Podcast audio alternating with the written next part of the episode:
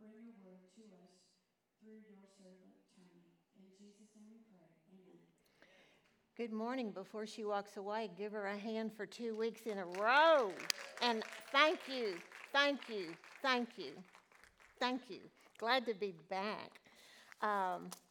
We have the privilege today to study the words God's left behind in Matthew 15. Gosh, are we halfway there? I don't know. Or I don't remember how many chapters are in there, but 28. 28. We are halfway there. All right. Well, where is everybody? They heard I was coming back. All right, I heard about a woman, a middle-aged woman. She had a heart attack and was taken to the hospital. And on the operating table, she had a near-death experience, and she met with God, and she said, "Is this it?" And he said, "No, it's not. You've got about 30 more years." She said, "Okay." When she recovered, she decided to stay and get a facelift, a tummy tuck, a breast augmentation. She called her hairdresser, "Come change the color of my hair." She figured if she had 30 more years, might as well make the most of it. At her discharge from the hospital, she walked out of the hospital and a speeding car killed her. She got to heaven and she said, "You said I had 30 more years. Why didn't you save me from a speeding car?" And God said, "I didn't recognize you."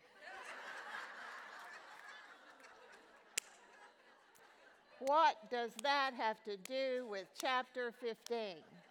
You are thinking. The image, the Pharisees' image. They would agree with her. The world agrees that it's the image, it's the appearance, it's the power and the control individual people have. The Pharisees would say, yes to clean hands, yes to clean food, yes, give it all to God, and neglect your parents, which was the fifth commandment. Interesting, they would honor a tradition and break a commandment. Okay. You can do right, be right, say the right thing, but being right is wrong always, is not right. Being right is not right. Being right appeals to our pride. Even Dr. Phil says it, which I know that offended somebody. He says you want to be happy or you want to be right. This right thing is a real prideful situation. Jesus says, not so fast. Verse 18 says, the things that come out of a person's mouth come from the heart, the deceitful heart. And he says, that's what defiles them. Then he goes into a list that's almost the Ten Commandments, same order of Ten Commandments. Day after Valentine's, that's why I did the hearts, and then I thought, that's so... the juxtaposition's weird to me because I'm talking about a deceiving heart. But this is true. My heart, your heart, the world's heart is deceiving above all things and desperately sick. Who can understand it? Well, today we're going to look at hearts and examine the Pharisees' hearts, the Canaanite woman's heart, and Jesus' heart. So my aim would be that our relationship with Jesus is maintained by what we allow in and we allow out of our hearts. Well, we're in chapter 15, and we've just come across the lake, or the Sea of Galilee. We're on the northwest shore of the Sea of Galilee, and I'm trying to pronounce this right, Gennesaret. And we find that we have, his popularity is off the chart, and people are coming to him, and even some Jewish people from Jerusalem, which Barbara Mindrup would call them head Freds. I love that. Like in charge, the head Freds were coming from Jerusalem. They did. It took them 6 days, 60 to 70 miles, to worship the promised Messiah. No, they came to discredit, hopefully expose him, challenge him, investigate him about hygiene, about washing hands. No word about worship. He contradicted the elders, and the elders guided their religion. Clearly, look at verse 2. Why do your disciples break the tradition of the elders? They're guiding this. They're leading this parade, if you will. They wanted to expose Jesus for his not ceremonial washing of the hands. Now, let's talk about traditions. I love traditions. I was thinking about it all last week and through this week, knowing I was going to teach. The tradition of Americans, fireworks on July 4th. Do you do open Christmas packages on Christmas Eve or Christmas Day? We got to open one on Christmas Eve, some pajamas, and then we waited for Christmas morning. Americans, the tradition that the Cowboys will always lose, and yeah, I'm angry, yeah, I'm bitter, and they're not bad. My little grandmother, we always had black-eyed peas on New Year's Day, but my grandmother put a penny in the pot. Anybody do that? And whoever got the penny had good luck. White shoes, hats, and gloves on Easter when I was a little girl. There was no doubt about it. No pants did we ever wear to church, tradition, and, pardon me, and always hose. Anybody got on hose? Tradition. They acknowledged it wasn't a law. Looking Jesus square in the face. Now, traditions, they enrich, like my traditions enriched my life and they did yours. Their customs, there's culture, their interpretations, but they're invented by man, so they're not sacred. And they're passed down generation to generation. Man has invented these and replaced them with God. Replaced God's word, invalidating God's word.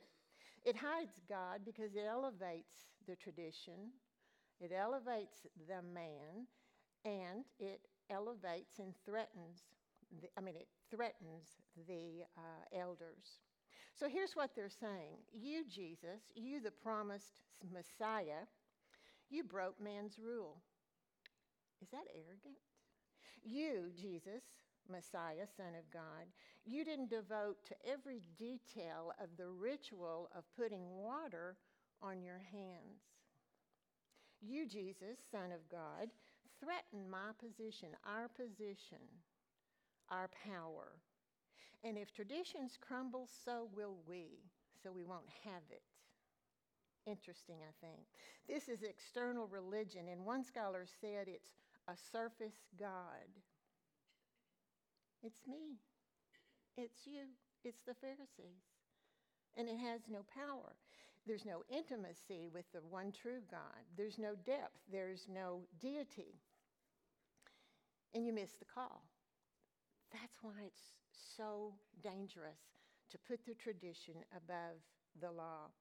One Jewish rabbi said, he who sins as much and eats with unwashed hands as he that lies with a harlot, equating not washing your hands with sexual sin. So, remember, there's no law, there's no scripture about eating before a meal. This is only their signaling, their purity, parading their purity, a spectacle of their purity, displaying it. Now, ceremonial washing. Here's what I read. The amount that would fill an egg, many times, starting at the wrist to the fingers, no soap, then from the fingers to the wrist, multiple times before they ate. They also did it between each course, appetizer, entree, dessert. They also put it beside their bed, and before they got out of bed each morning, they did that ritual. No amount of water, not a list, not a ceremony can cleanse our sin. I wrote, nothing but the blood of Jesus. What can take away my sin? There's no power in a tradition. If I got the penny, I don't think I had that good a luck. There's no power, but only in God's word. So Jesus doesn't defend himself. He exposes them, their rigid traditions, their attention to detail, picking up a script every morning of what to do, did not point to Jesus. As one scholar said, they majored in the minors.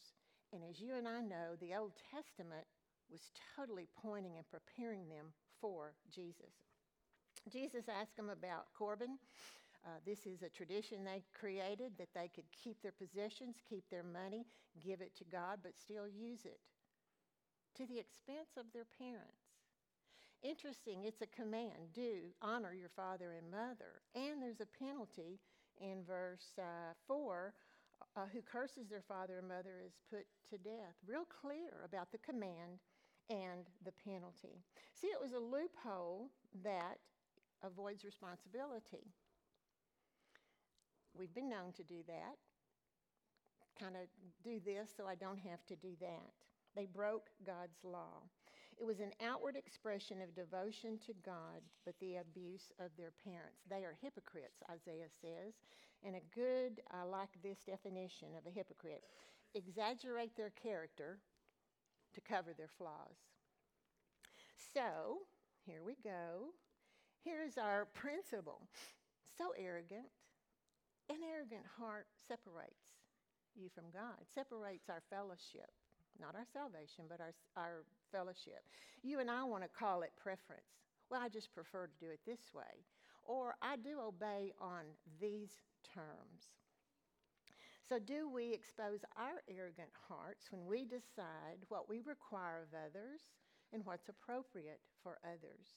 Are you comfortable criticizing God's word or Jesus? Is that comfortable? Do you like to find loopholes? Do you choose perfection, a perfect attendance at church, but not imperfect thoughts?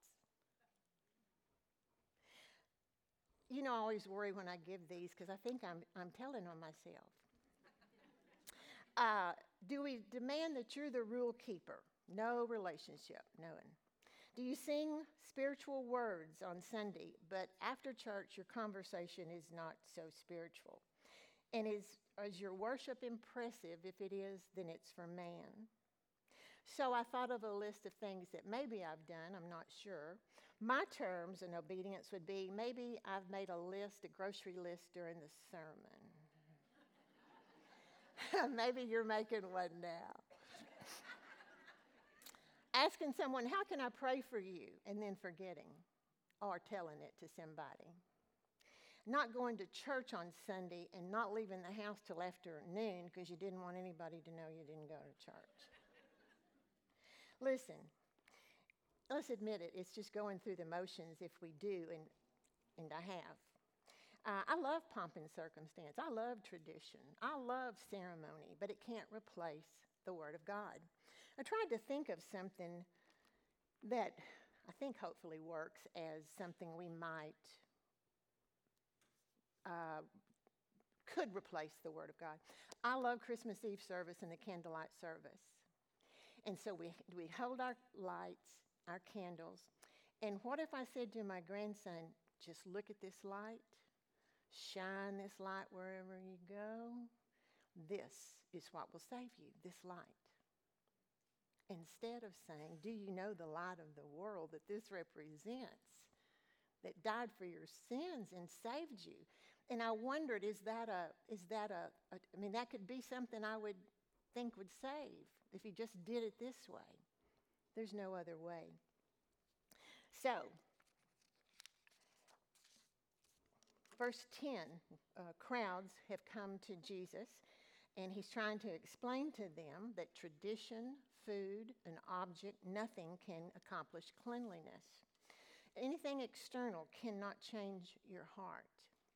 And an unclean heart was not by their hands, it was there the day they were born. The heart is deceitful. Jeremiah 17. So, I tried to think of another example of that. See if this works. Man is not a murderer because he owns a gun. He's a murderer because his heart is evil. It's not what he does with the, it's not that he has the gun. It's that what was in his heart. Sin doesn't react to food. Food's just a process. And scholars say this was really kind of a real touchy subject to speak on for Jesus to talk about it leaving the body. But it was. It's a process, and there's no power. It can't touch your heart. But if the power you think comes from a ritual and your performance, then out of your heart will flow words and thoughts and actions. If you don't address the heart, only your hands, then you're not responsible for the sin. You can't acknowledge it if you don't acknowledge it. The disciples are confused and say, what are you talking about? Because they kind of thought that the Pharisees were the gold standard and they had the solution. They did have the solution. They were plotting his murder since chapter 12. And so the Pharisees were confused. They were offended. The disciples told Jesus. That was Jesus' point, I think. No apology. I didn't misspeak. I'm not going to walk it back. No apology. Yeah, you are offended. So man's tradition cannot save. How misleading is that? And how scary is that if I told my grandson, just carry a candle with you? It's the blind leading the blind to destruction. And that's fearful for me. Traditions deny access to God because you've surrendered to the tradition and not our Lord. And if you don't follow Jesus, you're following man.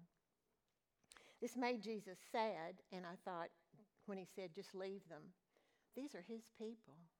This is who he chose to tell the gospel, to reveal himself to. And now they're blinded and on their way to destruction.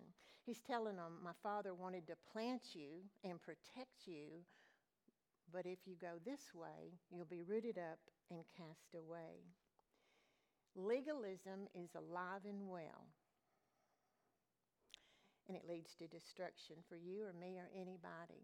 The destruction maybe of a relationship or our fellowship. Again, I'm not talking salvation, I don't think. I guess there could be a situation. But it diverts the truth. And it hurts me to think that the people that believe that they believe after the Pharisees in their traditions might hear, depart from me, I never knew you. God is the final authority. Not water, not your hands cleaned, but a committed heart.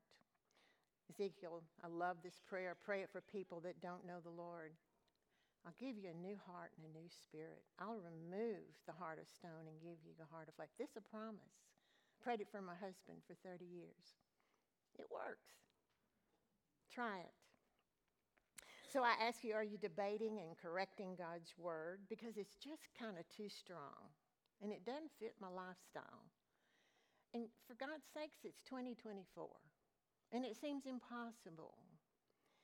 Do you fear that it will offend someone like it did the Pharisees?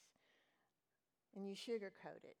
And yet you're not fearful about the destruction of their heart. This I did one day. I used to work for a Jewish doctor. He didn't want to hire me.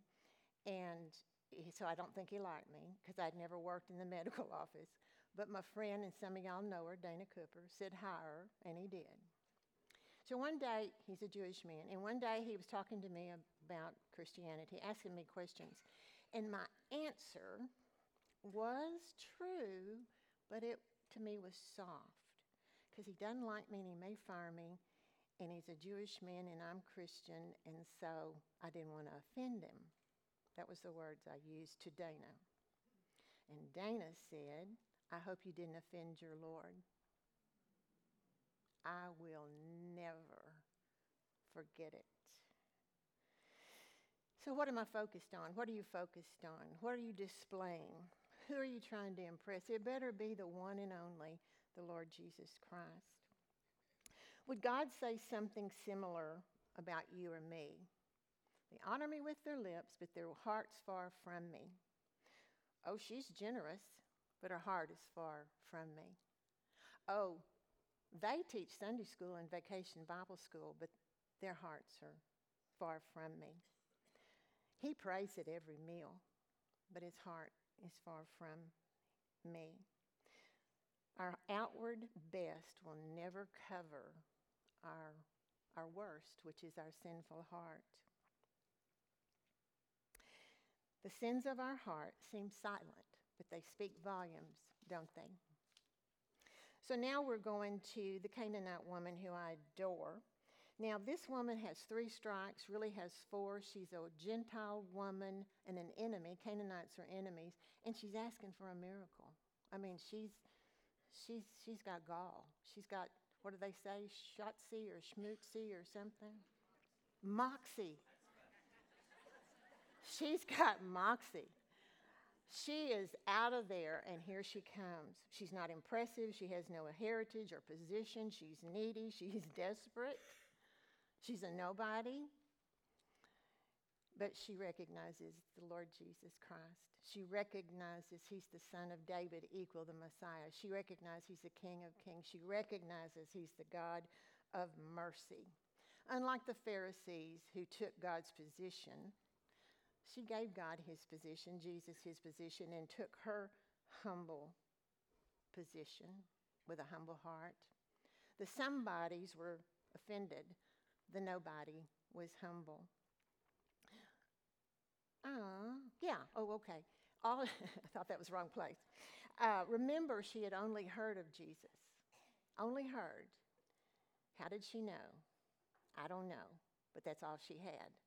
And I love this verse. I've heard about you, but now I've seen you. So, Augustine says, the word, capital, did not speak a word, said nothing. Disciples were glad about it, hoping she'd go away. And I wondered why. What bothered them so? Did y'all talk about it in your lesson? What bothered them? Why? I mean, no heart? No heart. We're seeing their hearts, aren't we? Were they prejudiced because she's different? Was it inconvenient? I don't know, but it's a not real opportunity for me to talk to myself about, have I missed an opportunity because somebody was different or it was an inconvenient time? And that kind of sticks in my craw about myself. Another application is she was waiting. Oh, what a teachable moment for you and me, but for our children, our grandchildren. Teaching them that it's an anticipation with Jesus because he will answer, because he is the answer. It's a teaching moment to anticipate his timing and anticipate his instructions, to anticipate the direction. So, to some degree, it's a test. Now, what was the test he was giving her? Did y'all talk about that? My thoughts, I don't know if there anybody else's, but I thought he was saying, do you want me just today to heal your daughter? Or do you want me to be a savior for your savior for eternity? That's what I wondered if he was saying. You just want me to be a healer or your savior? So he kept his promise, told him about that he goes to the Jews first. He's on mission, joy set before him. He was hoping to give the gospel to the Jews and they would take it to the world. This scripture to me is an example of prayer. She's asking Jesus. And so far, it's been unanswered. And I think an unanswered prayer, instead of mulligrubbing, is an invitation for deeper faith, to trust more. Matthew 7:7, ask, seek, and knock. don't give up. And I think she said, well, no problem. I'll just kneel while we're waiting and worship you. Oh, I love that. So she says, yes, Lord. And when she says, Lord, she submits immediately. Doesn't go unnoticed by our Lord. No argument, no debate. She just accepts what he says. She's saying, I know I don't deserve it, but I'm desperate, and I'm not demanding to be a child of yours. I'll eat what you feed the dogs. Now, the dogs are pet dogs. And, you know, families feed their families first, then we feed our dogs. She's saying, I'll settle and accept and wait for what the Jews rejected, which is you. I love that thought. I'll wait. They've rejected you, but I'll wait for you, for you're enough. She stands before God, her only hope, and she has a committed heart. A humble heart is committed to God and will express faith. Great faith. Wow, I want that. What a juxtaposition of great faith and the contrast to no faith of the Pharisees. Here's a great little thought, some thoughts. The Pharisees accused him and were offended. She was needy and begged him. They asked him why he broke the rules. She asked for mercy. They stood toe-to-toe with the Son of God, and she knelt. They honored tradition. She honored his deity. The Jews had been taught, and she had only heard. They were self-centered, and she was Jesus-centered. Great is their faith. It's been said twice in the Bible, once to her and once to the Roman centurion in chapter 8, verse 10. This is a precursor, if you will, to him saying, I'm going to all the world. I'm going to fulfill the promise I gave to Abraham in Genesis 12. Do you have great faith? What does it look like? Here's a few thoughts. Against all odds and bleak, you turn your eyes upon Jesus and look full in his face. While you're waiting, do you worship? Do you acknowledge God's position and take your humble position? And if God is silent for a while, will you kneel and surrender your heart? You've seen him. I mean, you've heard him. And I know that you have seen him in your life. She accepts that Jesus was sent to Israel, but she also is going to accept anything and everything he gives her from her hands. She came with nothing. She's a nobody. And all she had to offer was prayer or to trust God. That was her position. What is your position before God? Do you have anything to offer just except faith and trust? Or will you wash your hands till they bleed, proving that you're clean? Do you have outward perfection, making a list and checking it twice? Are you generous and give all to the poor, and at the end of the day you realize it was not enough because it didn't have any power? Nothing but the blood of Jesus. Does your faith impress Jesus, or are you hoping to impress somebody else? Do you know this Savior's love? No limits, no bounds for his love. Do you know he loves every nationality, race, any socioeconomics, any denomination, any background? In her feast, to be satisfied, begin with crumbs of truth, healing, and a place at his table. What about you and me? Here we are, loving the crumbs that we're getting from his word. And I don't mean that derogatory, but just eating what he offers us in this study. Do you take every word as a feast and are satisfied because he's enough? So really personally, do you know this Savior? Have you accepted him? I have a feeling most have, but maybe one is unsure. Do you know this love? Do you know this Savior? Would today be the day that you accept the invitation to sit at his table. The last verses are mimicking of the feeding of the 15,000 or 5,000. These are the 4,000. There's a lot of differences, a lot of similarities, different amounts being fed, different loaves and different fishes or amounts, different locales, one's western, one's eastern, different seasons of the year, different supply of food, one was from a boy, different number of baskets that were collected up. But here's what we see. We see Jesus' heart. We saw her heart, now we see Jesus' heart. He has compassion. Look at verse 30. Great crowds came to him bringing the lame, and he blind and crippled, and he healed them. So we see him as the healer. 32 says, I have compassion, they're hungry. The disciples say it's impossible. We see their hearts again. But we see that he was sent to the Gentiles with enough crumbs to feed 4,000. Proves that he's going to spread the gospel to all. And like the woman, all were satisfied. Are you facing something impossible today, like maybe have dinner for 4,000 tonight? Will you remember what he did last time when it seemed impossible?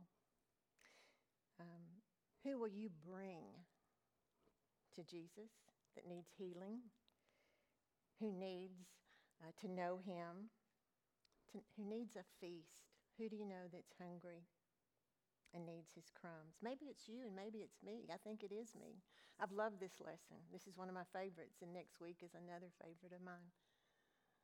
Because don't forget, he is the bread of life. Thank you, Lord, that your word is true. It has power and it's always enough. Would you pray with me? Well, Father, good Father, you have proved again that your word is powerful and true, and that you will write it on our hearts, and you'll go before us so we can follow. You will not leave us or forsake us. In whatever situation we find ourselves today, if the heart's a little arrogant, Father, touch it and soften it. I pray that it's committed and humble. And I pray, Father, that we are grateful for how you feed us your word. I ask all of this in the strong name of Jesus. Amen.